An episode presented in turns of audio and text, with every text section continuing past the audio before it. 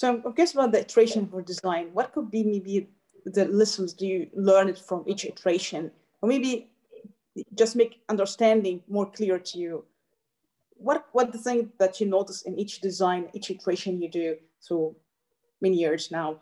Yeah, I'll, you know, I'll, I'll, I'll just come up with an example of um, another iteration piece, right? So how have our feet evolved over time? At the very beginning, we had just point feet on the ground because in order to walk and run, feet are completely unnecessary. We made a spring mass model.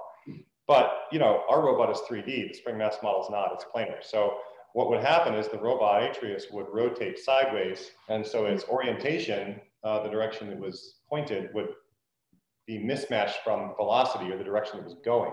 And it would end up sidestepping and falling over. And that was the main mode of failure. So we, you know, just added some really simple little floppy feet on the bottom of it that would just not allow the robot to twist freely when it was standing. Um, but even with that, now it doesn't twist so much. It was able to walk and run, but you can't stand, right? Because if you're standing on two feet and the robot just starts leaning forward, you have to keep taking steps in order to place. So we added a one degree of freedom foot on Cassie that allows the robot to stand. And more or less, they look, they're like ice skates. They're very narrow and long. Uh, they allow you to apply torques to the ground to steer, and they allow you to stand in place.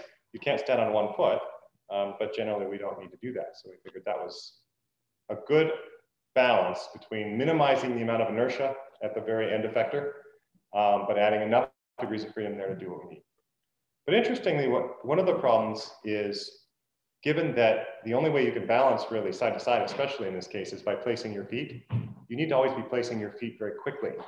And so that's why you get robot kind of marching. It's always placing its feet quickly. Uh, and for something like going up and down stairs, where the location where you can place your feet is constrained, um, we found we could really only run upstairs. Like we could only go quickly. If you tried to go slowly, you're falling the whole time your foot is in the air and you have to take much larger excursions to place your foot really far away and it was harder to balance if you walked really slowly. Um, and that kind of uh, spread from, uh, you know, once we observed that on the stairs, we also noticed that that was true in many, many places.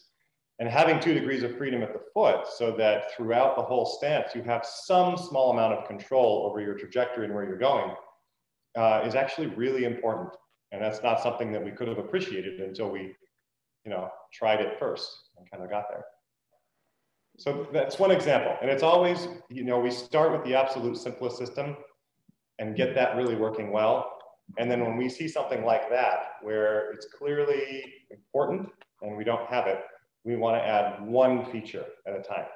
Because if you start too complicated, it's, it's just about impossible to figure out all the implications of what's happening.